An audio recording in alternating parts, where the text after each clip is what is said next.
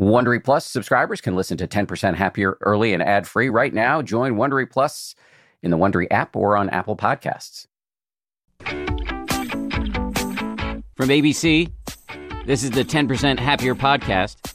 I'm Dan Harris. Hey, everybody. My guest this week is one of the biggest YouTube stars there is. Her name is Hannah Hart. You probably know her from a hit YouTube show called My Drunk Kitchen, in which, as the title suggests, she gets hammered and cooks stuff. But she, uh, there's a lot to this to this person. And a lot of fans were surprised to learn about what has happened behind the scenes in her life. Uh, throughout her life, in, in her new memoir called Buffering Unshared Tales of a Life Fully Loaded. And uh, not for nothing, she's also a meditator. So here we go, Hannah Hart. Thank you for doing this. Really appreciate it. It's really cool to meet you, especially after uh, I listened to the book. I didn't read it. Um, Oh. yeah. Oh wow, Yes. awesome. And I was actually in a hurry. I was late, so I listened to parts of it on like double speed. So listening to you now is, is a little trippy. Since, Is it because I'm not talking like a chipmunk? yes, exactly. That's what I'm talking about. I didn't even know that you could listen to a book on double speed. I learned this because a lot of people told me they listened to mine on double speed, and uh, at must- first I was a little offended, uh, to be honest. Uh, but over time, I actually, as I've become, because I have to do this podcast all the time, and I, I need to, you know, listen to or read people's books. Um, I need to do it quickly. I do the double speed. Wow. I have to say that um, reading your book, I don't think I could listen to it on double speed because it would stress me out. There's a lot that happens. Yeah, there's a lot that happens. A lot happens in your book, actually, and uh, I want to talk about that in a second. But let me just ask you the question I always ask first, which is, how did you come to meditation? Oh, okay. Um, uh, an app called Headspace. Yeah. Uh, my sister, you know, obviously I was familiar with meditation in the casual way, and that, you know, your friend drags you to a yoga class, and at the end of it, they're like, and now you're going to clear your mind, blah, blah, blah. Um, and it was always like my favorite part of the class, but not something that I found to be really sustainable. It's like I couldn't return to that moment unless I was in a dimly lit yoga studio after working out, you know? Um, but my older sister uh, became Is a really. Naomi? Naomi, yeah. Yeah. Naomi is a huge fan of an E- app. even on double speed, I remember that. yes. Yeah, Naomi. Yeah, I love my sister. Um, Eve, uh, she's a huge fan of an app called Headspace, which has been, I mean, it's brought meditation into my daily life. It's amazing, and I've really, I've learned so much from it, and it's so easy to use. It has no like, you know, religious bias, which I know turns a lot of people off in terms of like spirituality. Da da da da. It approaches it from a way that I think even the biggest skeptic would be able to benefit from and I'm by no stretch of the imagination a, a skeptic of all things unknown, but I feel like that really opens doors for people who wouldn't normally gravitate towards meditation. What kind of impact has it had on you and your life? Positive one, um, I would say. Uh, no, it's like, you know, the metaphor about you're either a ship on top of the waves or you're like cruising through the ocean. It's like it helps with my reactivity, you know. Um, on the outside i'm i'm always seeming pretty like calm unless i'm like super happy but on the inside i can get like really anxious really fast and meditation has kind of helped me like control that but not in an active way it's so hard to talk about meditation because when you talk about it you use all these active verbs but it's really it's passive you know it's it's it's not controlled i'm not forcing myself to calm down i just have more calm in me like my body knows more how to create space between action and reaction. Yeah. Does that make sense? Yeah, it does. Well, at least to me. Yeah, so I hope you meditation experts out there get that. the funny thing about Headspace, though, specifically, is that they have this 10 day challenge, which is can you meditate for 10 minutes a day, 10 days. It took me one year to complete it. And after that, I got like really in the groove. It's interesting, you know. Uh, actually, the, I'm friends with the guys who do Headspace. They're uh, phenomenal human beings. Um, I am partial to a, a newer app called 10% Happier, available in the Apple App Store. Um, uh, but we find that too that that people dance around it. They kind of they dip their toe in, they go away, they come back, um, and it's and I'm fascinated by this. What is it that that stops people from getting started? I mean, the same thing that stops people from putting on their shoes and going to the gym. You know, it's like it's just it's just getting there. It's it's resignation. You know, I woke up this morning and I found myself immediately diving into the same like thought patterns that kind of like brought me down yesterday. And I had this thought which was like, okay, I don't have to think like yesterday today. Like I was looking so forward to tomorrow, and that tomorrow is here. So I'm just going to change the way I'm thinking about today. It's like you just fall into what's familiar. And it's more familiar to not go to the gym than go. You know? Absolutely. So it's overcoming inertia. Yeah. I mean, I, I've meant I've outed her on this before, but my wife does not meditate, and um, and I don't lecture her about it because I know that would be first of all she would give me a smack, um, and second it would be the shortcut to her never meditating. Um, but I think her th- she's into it. She's not a skeptic. She likes that her husband's less of an idiot than he used to be. Still plenty. Uh, uh, plenty there not to like, but um, and she's a scientist, so she really sees the science and is and is is into it. Just can't get started. Uh, Well, is it okay for like, let's say you have a partner who doesn't, who's not interested in meditation? Do you think it's cool to be like, hey, why don't we meditate together for like ten minutes and you can try it out and see how you like it? Yes, I've done that with her. We've done that many times. She's um, she, her problem is just starting a daily habit. But I do, I don't think I'm really wary of proselytizing. I mean, I have a. If you want to listen to the podcast, that's up to you. And if you want to read my book, that's up to you. And if you want to listen to me give a talk sometime, fine. I don't talk about it unless somebody asks me. I just because it, it's a shortcut to getting really annoying. Uh, actually, there's a there was a um, a cartoon in the New Yorker a couple of years ago. I had two women having lunch, and one of them says to the other, "I've been gluten free for a week, and I'm already annoying." And I think that really applies to meditation. Yeah. Um, but I think you're absolutely on safe ground if you're with somebody and they're not a meditator. You say, "Hey, you want to try it together?" Where I would, I don't know if this, if you're talking about your own experience, but where I would put up a red flag would be if the person is resistant, I wouldn't bring it up again. Mm, got it. God, man, resistance. I'm doing that pack right now in Headspace. I mean, 10% happier, the app. I have no, no. I mean, I'm I'm strong. I am massively pro meditation. Wherever you do it is fine. I, and, and those headspace. If you're doing headspace, you are in good hands. Those guys are great. well, I just did, I, I did the acceptance pack. Um, Pack is there. They do like a little. Th- Andy, the the guy on Headspace, who I want to have on on this podcast soon, um, does themed meditation sequences. They're Yeah. they call them packs. Yeah, and um, I was so I was doing the the pack on acceptance when I was working to conserve my mom, and what was To- so to cons- conserve to conserve Yeah, her. And well, I'm sure we'll Yeah, get on that yeah, later. but will. I was doing the acceptance pack, and what was so fascinating to me is I did not expect it. I did not expect the question to be, "What are you resisting? Mm-hmm. Like, what do you? What is it that you're resisting?" Instead of, and, and that's really that that question of force. You know, I've always used like a whip to motivate myself. I've always used guilt or obligation or force or just like, come on, Hannah, like, let's go to try and motivate myself. But just as simple as being like, what are you resisting about getting up is such a different question than why aren't you getting up? It's a brilliant question. Uh, my meditation teacher, this guy Joseph Goldstein, who I've been studying with for a while, talks about like in, in within meditation. He ta- when you're actually meditating, he talks about struggle as a as a feedback. If you're struggling, that's an important source of feedback, and and you should look for what are you struggling against, what are you not accepting, what are you resisting, um, and then you hone in on it and and uh, try to you know, not bing, bang, so- boom. Yeah, not be so uptight about it. Yeah. I mean, it's not that easy, No, it's not easy at all. especially when you're working with some, as you've alluded to, some inter- uh, maternal issues that are pretty profound, which let's get to. Um, I, got, I want to come back to meditation because I want to hear how you found that it's useful on two of the main issues you talk about in your book um, buffering. Yeah, buffering, unshared tales of a life fully loaded. Uh, in fact, It shocked shocked 15 year olds across the nation.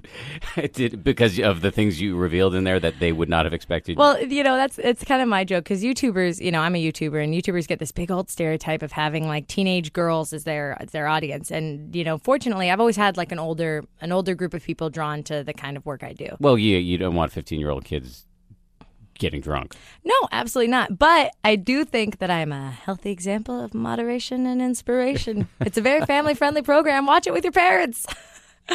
um, It is family friendly. it is, and Yeah. people and the family- book is family friendly, friendly, even though you're dealing with some dark issues. Yeah, uh, thank you. I feel that exact same way. But it's so interesting to me because at the end, this is just an anecdote, real quick. At the end of one of my signings on tour, I see this like n- like small child, like under 10, single digit, holding my book. And I'm like, uh, and like it's clear that they just wanted a celebrity to sign a book. And I look at the parent, and I'm like, oh, what drew you to this book? And oh, I'm, are you a big fan? Or and you know, ha ha ha. And uh, the the dad was like, oh no, she just loves YouTube, so we figured, you know, we just wanted to get her the next YouTuber book.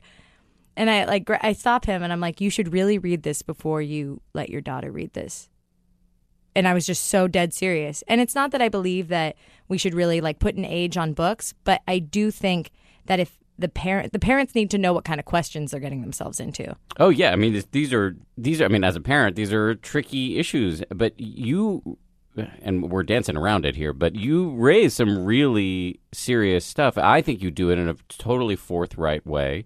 Uh, and if I had a 15 year old, which I don't, I have a two year old, I would, or a 14 year old, maybe even a 13 year old, I would totally let them read this. 10, 100%. maybe, maybe two. Uh, single digits, no, it's I think single digits is a little too young. Yeah, You yeah. know? It's like it's a post puberty book or a midst of puberty book. Yes, for sure.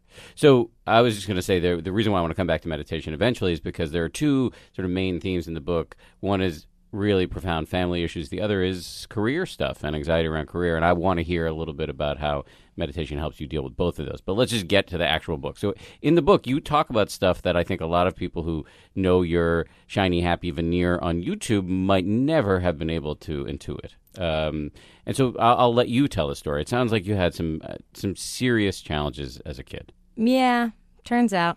Um, you know, uh, when I grew up, the book is mainly focuses about like the stigma surrounding mental health and how a lack of awareness and a lack of education and a lack of structure in our society as a whole really creates more harm than good in families that suffer from mental illness. Um, you know, my mother has uh, has psychosis, um, and it just got worse and worse and worse as we got older. It's really hard to explain this in a nutshell, which is why you know I wrote the book. By the way, we don't you don't need a nutshell here. You can go as long as you want. Oh, lovely.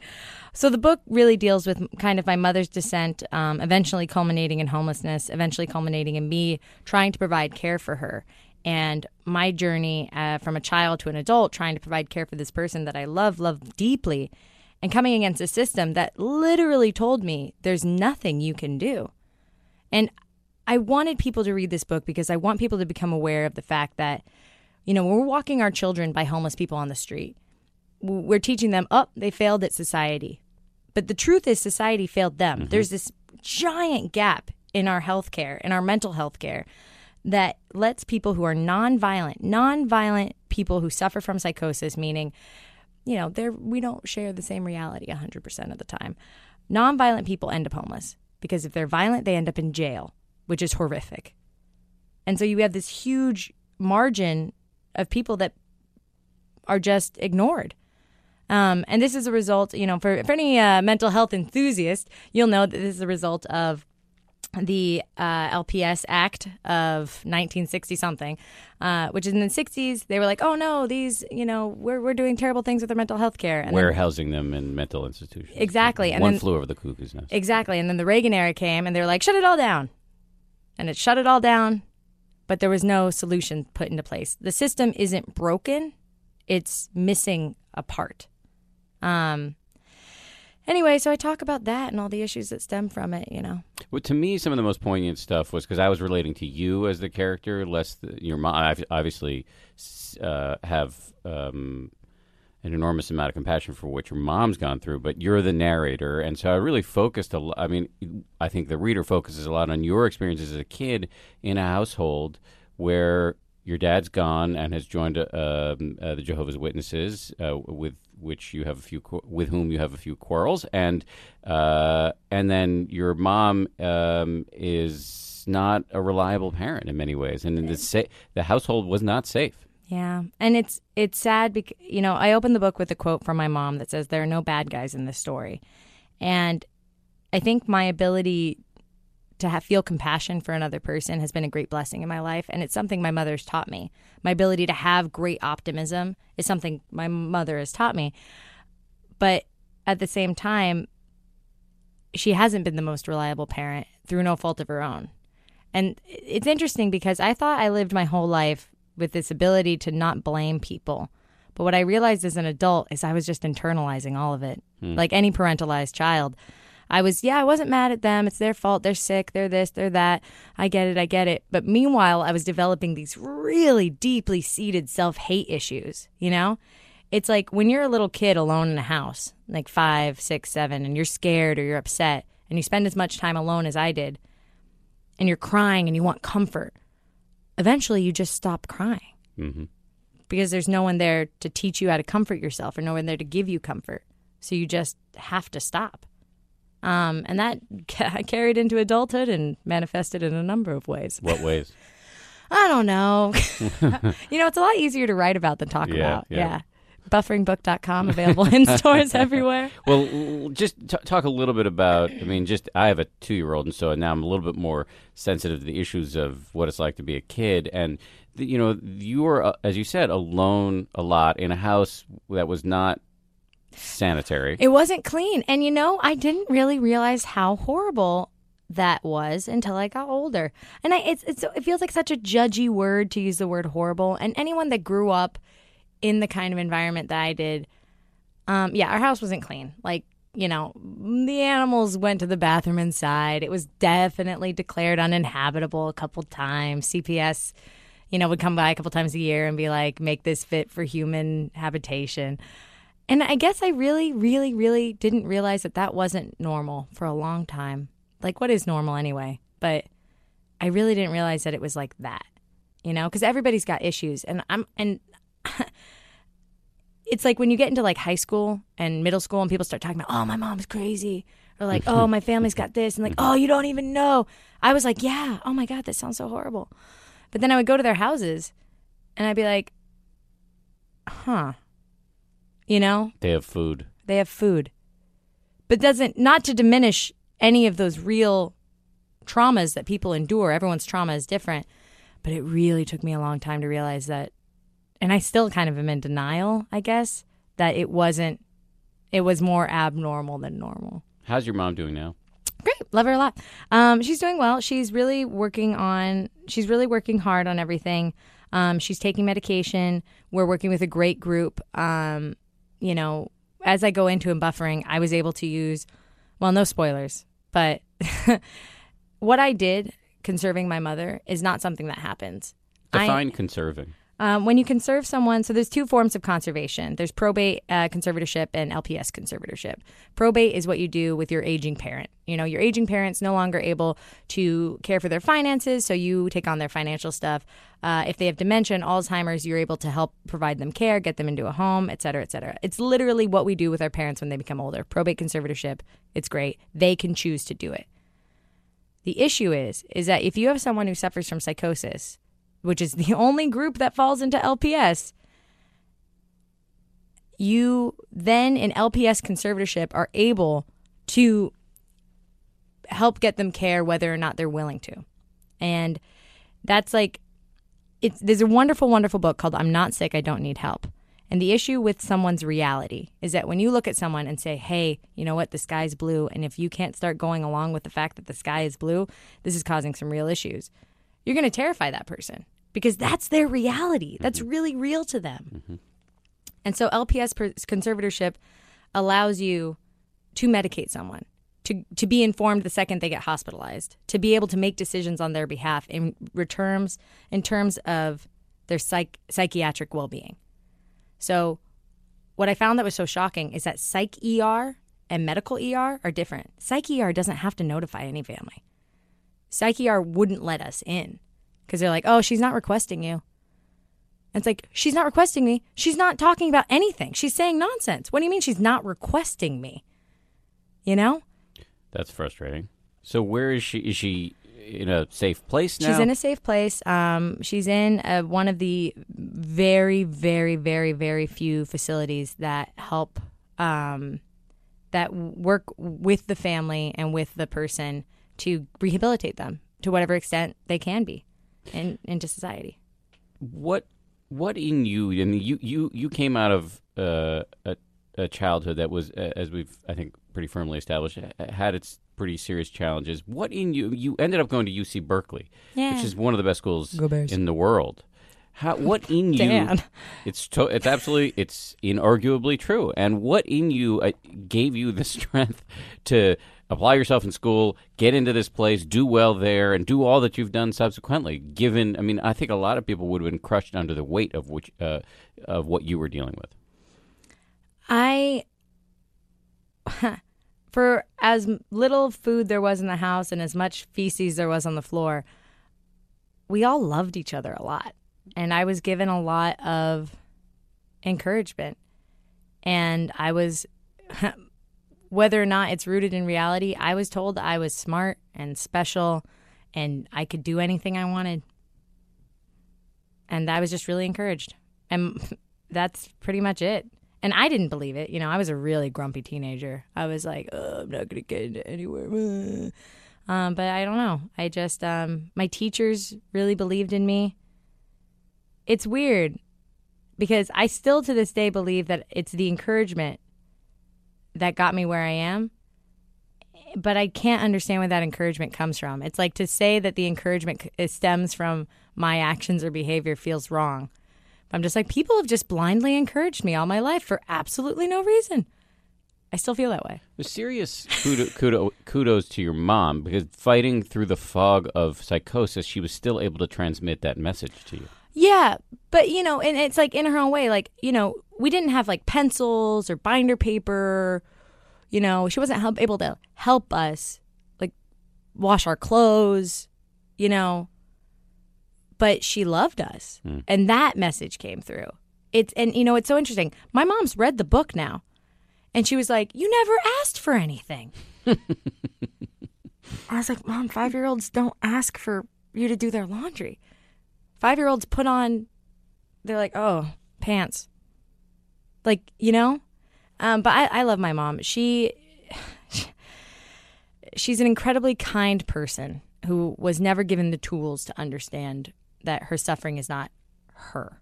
You know what i mean? And so yeah I, just just for the people that don't know anything about LPS versus probate conservatorship, it's really important I stress the fact that LPS conservatorship, the conservatorship to help a mentally ill family member, never happens. Everyone who I worked with in this told me this is not going to happen. This never happens. To the day that when I finally won my case as a wealthy, educated, white, famous person, the when I walked out of the court, the conservatorship caseworker was like, This never happens, Hannah. Like, you've done an amazing thing. And I was like, This has to happen more. Mm. Like, it, it can't just be that me, who's like literally basically at the top of our social food chain, still has to really wedge and struggle for eight years to get this done. And that's, I can take time off work anytime I want and still get paid because I run my own business. How's anybody going to be able to do this? Well, fair enough. Fair enough. Ah, gets me, gets me Well, really incensed. it sounds like we need a we need to think about some serious change here. Uh, uh, there's no question. I mean, there's also no question the mental health system in this country is jacked. yeah jacked. Better word than I would have come up with. Seriously jacked. And it's so, yeah, sorry. I have so many things to say about mental health. As they say at Amica, empathy is our best policy. Whether you need auto, home, or life insurance, they're ready to help you protect the things that matter most to you. They're a mutual company, customer owned, in service to you. Amica representatives are here when you need them, and you can take comfort knowing a real person will be there on the phone to take care of you because the greatest measure of their success is your satisfaction.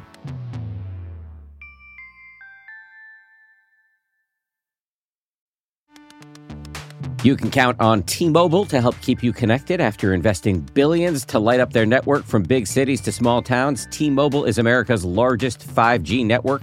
Plus, when you switch to T Mobile, families and small businesses can save up to 20% versus Verizon and AT&T. Visit your neighborhood store or tmobile.com to switch. Plan savings with T-Mobile. Third line free on essentials via monthly bill credits versus comparable available plans. Plan features may vary. Credits stop if you cancel or change plans. Well, I was just going to ask you: did you, did you have any reluctance talking about this stuff, given your profe- your career and the image you've projected into the world? Was this a this is a pretty big bomb to drop on folks? I can say with total sincerity that the only reason I pursued entertainment was to spread this message. I'm really lucky that I'm funny because it gave me a platform to do this. It's weird though now with buffering out and me being in this career. I'm like, oh, well, I did the thing I wanted to do. What do I do now? What's motivating me? Mm-hmm. Mom's okay. Mm-hmm. Okay, mom's okay. You're successful. What do I want? It's weird. It's a weird moment. I, so this is what you want. yeah, it's done. Check. Got that message. Like, Oh, I see. So what what do you want now? I'm in limbo. Really? I'm in total limbo. You have a lot going on though. Yeah, I do. But and you- I'm, I'm really excited. You're excited to do all of it, but you just don't know why you're doing it. I don't know why I'm doing it anymore. Yeah. You know, it's like when you're really motivated by family or by specific goals, which is I don't want my mom to die covered in cockroaches in a shack. Mm. Without that, and now I'm like, good, check. I feel I don't know what's driving me. I, have I've lost my whip. Let's work on this for. Uh, but but before we do, go back and for for those who haven't watched any of your stuff, how did My Drunk Kitchen get started? Well, it's a delightful tale. Um, so, as you mentioned, um, I went to UC Berkeley and I studied English literature and Japanese language. So, with my two degrees, when the market crashed in 2008, 2009, all when my generation graduated, we were the overeducated, underemployed. How old are you now? I'm 30. I just turned 30. Happy birthday. Thank you. Life gets better in your 30s, just for the record. That's what I'm counting true. on. It's absolutely true. 20s were tough, man. Yeah, they are. They're the worst. They've aged me. Yeah, the 20s age you. They've aged me. Um, so when when my generation graduated, uh, you know, I saw everyone around me, people who had studied rhetoric and molecular cell biology and and really like things that were destined for, to go places. Just nobody got jobs. Nobody got entry level. There was nothing. So everybody's struggling, and I have always wanted to make sure that I was making practical decisions with my life. So I pursued proofreading, copy editing work. You know, um, my secret heart of hearts dream was always to be in a creative industry, but that pursuing entertainment was not practical and it's too risky. Then there's no safety net. So I would never do it. So I had an opportunity um, to take a proofreading job out here in New York for a company that I was working for part time in San Francisco. Um, it was a part time job here, and I moved from San Francisco to New York. And uh, my roommate, who at the time, um, my roommate at the time, my former roommate in San Francisco, suffers from chronic depression, and we always lifted each other up by making jokes. And so one day we were talking on GChat because my sister had just gotten me this new laptop, and she was really bummed, and she was like, "Dude, I just I miss you so much. Like, I wish we could just hang out and like get drunk and cook." And I was like, "Dude, I'm gonna get drunk and cook for you right now." So I made her a video and posted it on the internet. It was called Buddy O shit at the time. And then a bunch of strangers saw it. And I was like, Qua? And this is March of 2011. Nobody has any idea what YouTube is, least of all me. The people who've been doing it since 2006, 2008, yeah, they knew. But I had no idea what I was doing. I was like, what? Why are hundred thousands of people watching this? And the comment section was saying things like, this is my new favorite show on YouTube. And I was like, show on YouTube? What? But then part of me was like, oh my God, what if this is my chance? What if I could work in entertainment? And so a couple weeks later, I posted another video. A couple weeks after that, I posted another video. Went back and changed all the names to a my. lot of drinking. well, I mean, over the course of a couple weeks. Um, and you're in your 20s. You're resilient. I'm also 5'3 and like 120 pounds. So I get drunk fast. As much as I don't want to admit it, I get drunk really fast. Really? Yeah. I'm one of those people that thinks they can drink a lot, but then it's like after two glasses of wine, I'm the person at the dinner party that's like, listen to this, guys. and they're like, God, she just had two glasses of wine. And I'm like, did I? um, anyway, uh, so I posted three videos, changed the names all to be My Drunk Kitchen something. So it's like establishing a brand. And then at that moment, I did not want to be labeled as this drunk person.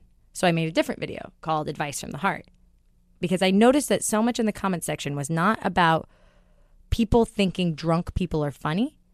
It was about people wanting to spend time together. And that was something I could do. I couldn't be a drunk, but I could spend time with people. So you you diversified in a number of ways, right? How many shows do you have now? I mean, being a YouTuber is mainly just about posting content. Um, at first, I wanted to have like flagship stuff. Like I did My Drunk Kitchen. I did a show called Tuesday, which is like an interview series where you improvise music, you sing your answers over royalty free tracks. So if somebody asks you a question like, "What's your favorite part about summer?" You'd be like, "I love summer because you get to wear a bathing suit." You know, like whatever. It's much better than that. it's called Tuesday. Check it out. Um, I do that, and you know, right now YouTube for me has become uh, just a place where I post my video content, videos I want to make, Any video. any video. So I'm a 45 year old crotchety, per, you know, elderly human, and so I'm not. I'm not in the. I'm not in the demo for this stuff. So give me a sense of like, who, who are your peers? How competitive is it? What are the right? What are the numbers you're aiming for? So the reality is, is that YouTube has become a space. You know this working in news. How well do salacious headlines do? Very well. Very well. So our headline equivalent is a title of a video. And so there are people that write stories because they want stories to be told. And there are people that want you to know how to lose your butt in 30 days. You know what I mean? Um, so YouTube's kind of the same thing. It's kind of from 2011 to now, it's literally evolved from an independent enter, enter, ind- independent artistic space to mainstream entertainment. So on my little humble channel of 2.5 million subscribers, It's a lot. my philosophy so I don't stress myself out and try and play a game I'm not interested in winning is I just post content that I still think is interesting. The other day, I made a recipe for that red wine hot chocolate thing. You know, I just wanted to make it, tried it out. It was delicious. Uh, So I is that a my drunk kitchen? no, it's no, just you just did it. I just did it. Right.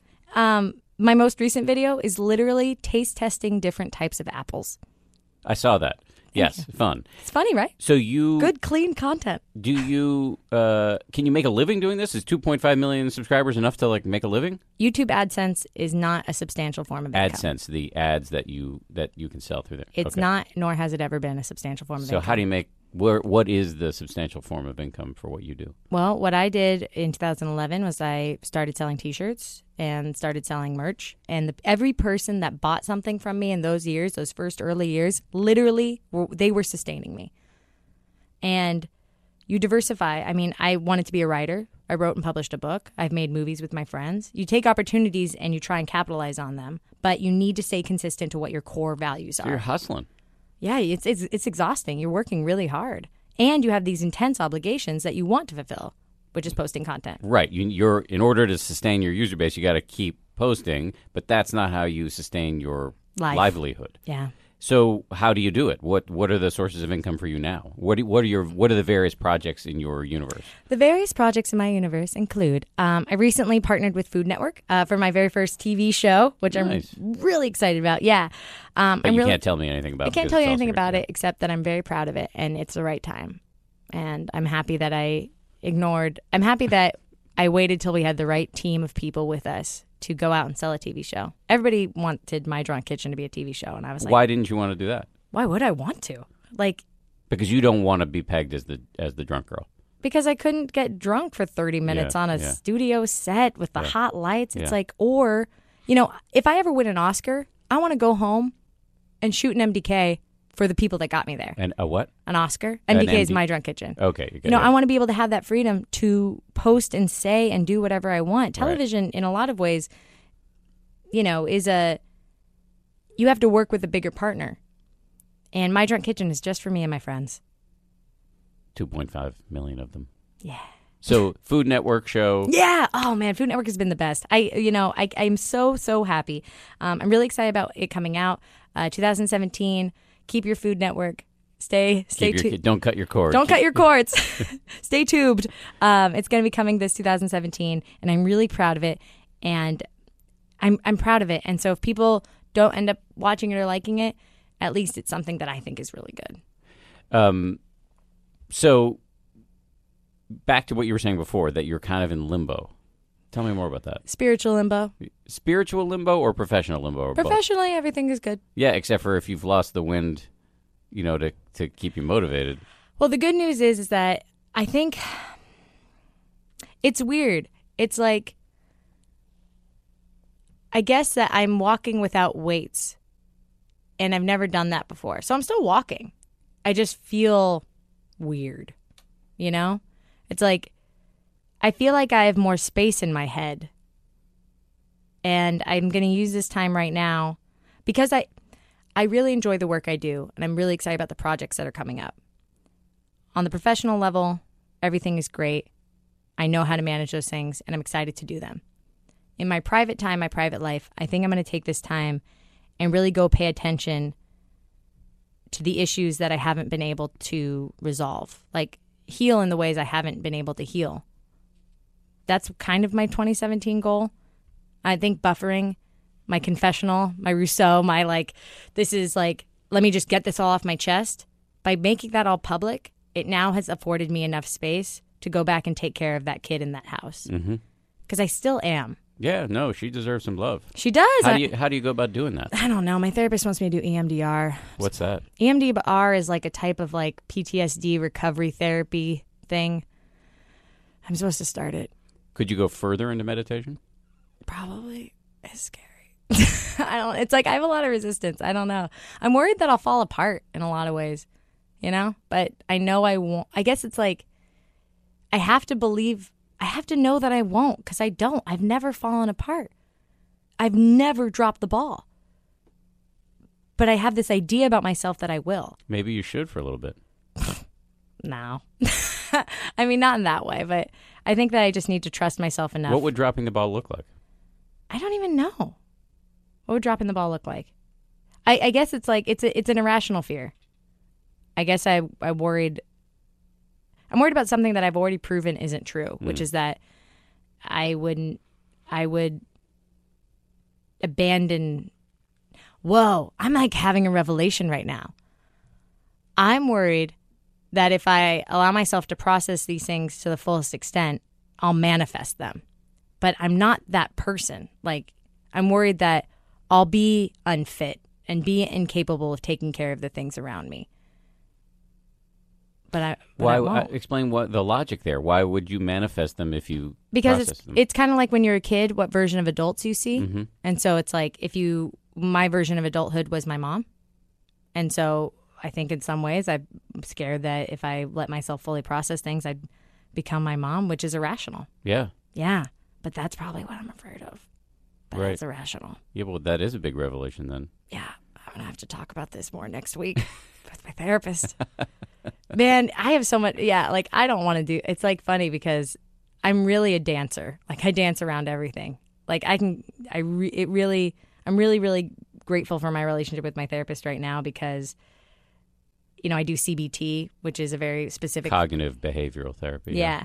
Um, Which, by the way, works very well with meditation. They often combine it. MBCT, mindfulness based cognitive behavioral She therapy. does tell me. Yes. Yeah, Yeah. exactly. And it works really well because it, it really is kind of like you can't dance from yourself. And that's, I think, one of the most beautiful things about meditation is that I've cried during meditation just out of nowhere. Like I'll be sitting there being like, I'm meditating. And then all of a sudden it'll be like, blup, blup. And I'll be like, and I'm like, oh, why am I crying? Shh, just let it happen. oh my God, why am I crying? Shh, it's okay. Well, one of the mistakes I think people make uh, about meditation is they think it's supposed to, you're supposed to be calm.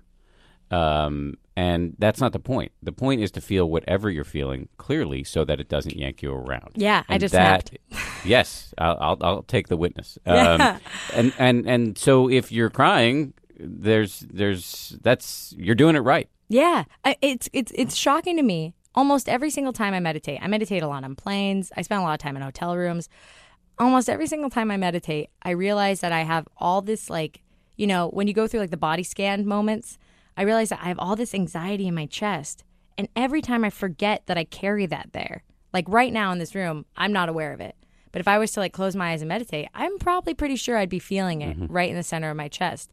And I what I do is I visualize I visualize that it's like a like a big threaded ball of for lack of a better word like energy like a big threaded ball of energy that's like a specific color and then in my mind when i'm trying when i'm doing my 20 minutes of like relaxing i i kind of am pulling pulling at little threads and letting them go and kind of like unwinding it Mm-hmm. you know but not like this. Oh, no, no, no. Forcefully. You're, Yeah, just- right. Just kind of like just kind of holding it and letting it come and go. And when I was doing the audiobook, I didn't notice it, but my director pointed it out. When I was recording the audiobook, I was holding myself like mm. this. I literally had my hands in front of my chest to keep myself in that space where I could convey the emotion without having a cathartic experience. Because if I broke down and started crying while reading, I'm taking that away from the listener. So it's like you just stay, you hover right in that space. You say you're a dancer, but you're also kind of a bulldozer because you've, you've done, you've survived and and and you've thrived in the midst of sort of adverse circumstances, and and of course, part of the way you've been able to drive that bulldozer is by not maybe forthrightly facing some of the horror. Yeah. Big But- time. Who's yeah? I mean, I'm not. I'm I am not a mental health professional, but it all sounds like completely justifiable to me that you wouldn't want to look at it. Yeah. Yeah. But, you know, from the mindful perspective, I'm always looking for reason and value. And I actually think that stems from my religious upbringing. I've had this big belief in my life that if you do good things, you deserve good things. Like, This is back to your dad being a Jehovah's Witness. Yeah. yeah, like that literally life is tit for tat. Everything is pursuit of perfection, action based, very value oriented, very moralistic. That's probably where the whip came from, you know, which was good. It was kind of like two brutal ends of the spectrum. Um, and sometimes good things happen for no reason, and sometimes bad things happen for no reason. hmm And that is such a hard fact to accept because it, it takes away power, it takes away control, you know? Well, maybe the power is in accepting it. Whoa! Dan Harris, ladies and gentlemen. If I had a, a mic that wasn't tethered, I would drop it. I wish you had a DJ little button. You go dur dur dur. Re- Revelation. I like that. I think you should. Uh, if you if you weren't so busy, I would hire you as my hype person. Thank you. That'd be awesome. That's all I want to do. If people want to learn more about you, where where can they go? Where, where should we send them? Well, if you want to learn about me, you can go to bufferingbook.com and grab a copy of my book, Buffering on Unshared Tales of a Life Fully Loaded. If you want to come along with me on this journey, um, you can find me on YouTube at HARTO, at Twitter at HARTO, Harto, Instagram, Snapchat, they're all Harto, H-A-R-T-O. Um, come hang out. It's a good time. Anything else I should have asked you but didn't? Hmm. Oh, question to you, Dan. Do you still struggle with inertia to meditate? Yes. Yeah, that's just the same. You use the perfect analogy for me, at least. It's like going to the gym. It's a pain in the butt, and uh, I don't want to do it. Simple as that. Uh, but I know what it feels like when I don't. You know, I've had the trifecta. I've had depression, anxiety, and panic. And I was born on third base. I didn't have any uh, um, of the issues that you. My parent. I had two loving compos mentis parents. Um, and I've had all these things, and so I know that if I don't exercise and meditate, uh, my life's gonna be harder. So I just do it. So hard though, even when you know it. Yeah, My sister says it's like brushing your teeth. It's like, yeah, you can skip it in the morning sometimes, but you're gonna you're gonna feel kind of gross that day. yes, absolutely. I think it's mental floss for sure. Mental floss. Both of the both of those things, you know, uh, for me, both of them are really important. And I, I just think it's like you got to find the pain point. It kind of brings us back to what we were talking about before. Like, what is it? Uh, my fascination with what is it that prevents people from doing this thing, or as a friend, a new friend of mine from who is in charge of getting people at Google to meditate is like, we know the medicine works, we just can't get compliance.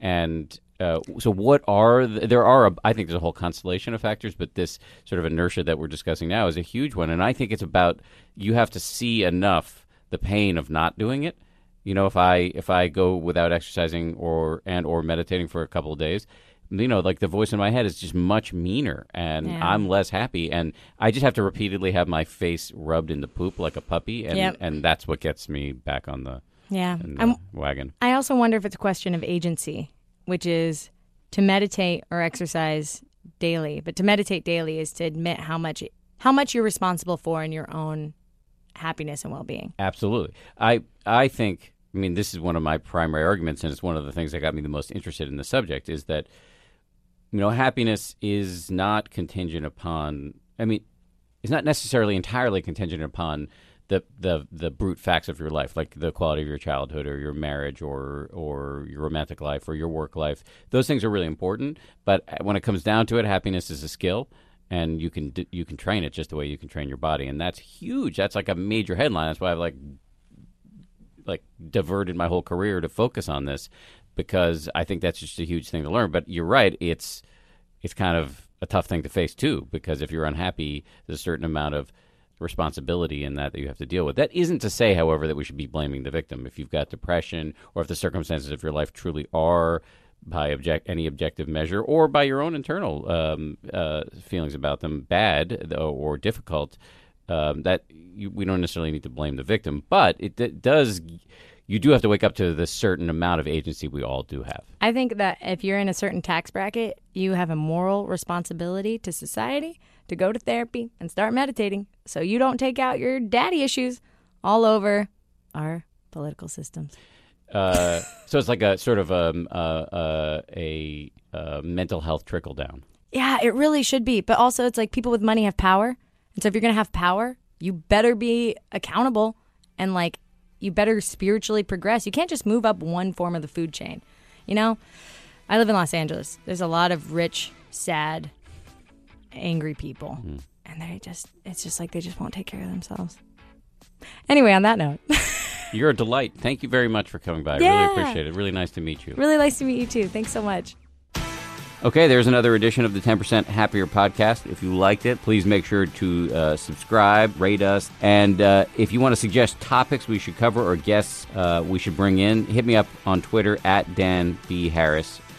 I also want to thank heartily the people who produce this podcast and really do pretty much all the work Lauren Efron, Josh Cohan, Sarah Amos, Andrew Kalb, Steve Jones, and the head of ABC News Digital, Dan Silver. Uh, I'll talk to you next Wednesday. If you like 10% Happier, and I hope you do, uh, you can listen early and ad free right now by joining Wondery Plus in the Wondery app or on Apple Podcasts. Prime members can listen ad free on Amazon Music. Before you go, tell us about yourself by filling out a short survey at wondery.com slash survey. Once upon a beat. Remember those stories and fables that would capture your imagination and you couldn't wait to see how they would unfold? And now, when you read them as an adult, you think some of these old tales could use a fresh spin. We have a perfect podcast to bring you the stories you remember, remix, and reimagine for the kids in your life today. Join me, DJ Few, and my trusty turntable, Baby Scratch, as we spin up new tales in the New Kids and Family podcast, Once Upon a Beat. Yeah. Wondery and Tinkercast are bringing you a jam packed, music filled weekly party where hip hop and fables meet. It's Once Upon a Beat. Follow Once Upon a Beat on the Wondery app or wherever you get your podcasts. You can listen to Once Upon a Beat early and ad free right now by joining Wondery Plus in the Wondery app or Wondery Kids Plus in Apple Podcasts. Once Upon a Beat. I'm Shimol Yai, and I have a new podcast called The Competition. Every year, 50 high school senior girls compete in a massive scholarship competition. I wouldn't say I have an ego problem, but I'm extremely competitive. All of the competitors are used to being the best and the brightest, and they're all vying for a huge cash prize. This will probably be the most intense thing you've ever gone through in your life. I remember that feeling because I was one of them. I lost. But now I'm coming back as a judge and also a kind of teen girl anthropologist. Because if you want to understand what it's like to be a young woman in America today, the competition's not a bad place to start. Hopefully, no one will die on stage tonight. From Pineapple Street Studios and Wondery, this is The Competition. Follow The Competition on the Wondery app or wherever you get your podcasts. You can listen to The Competition early and ad-free right now by joining Wondery Plus.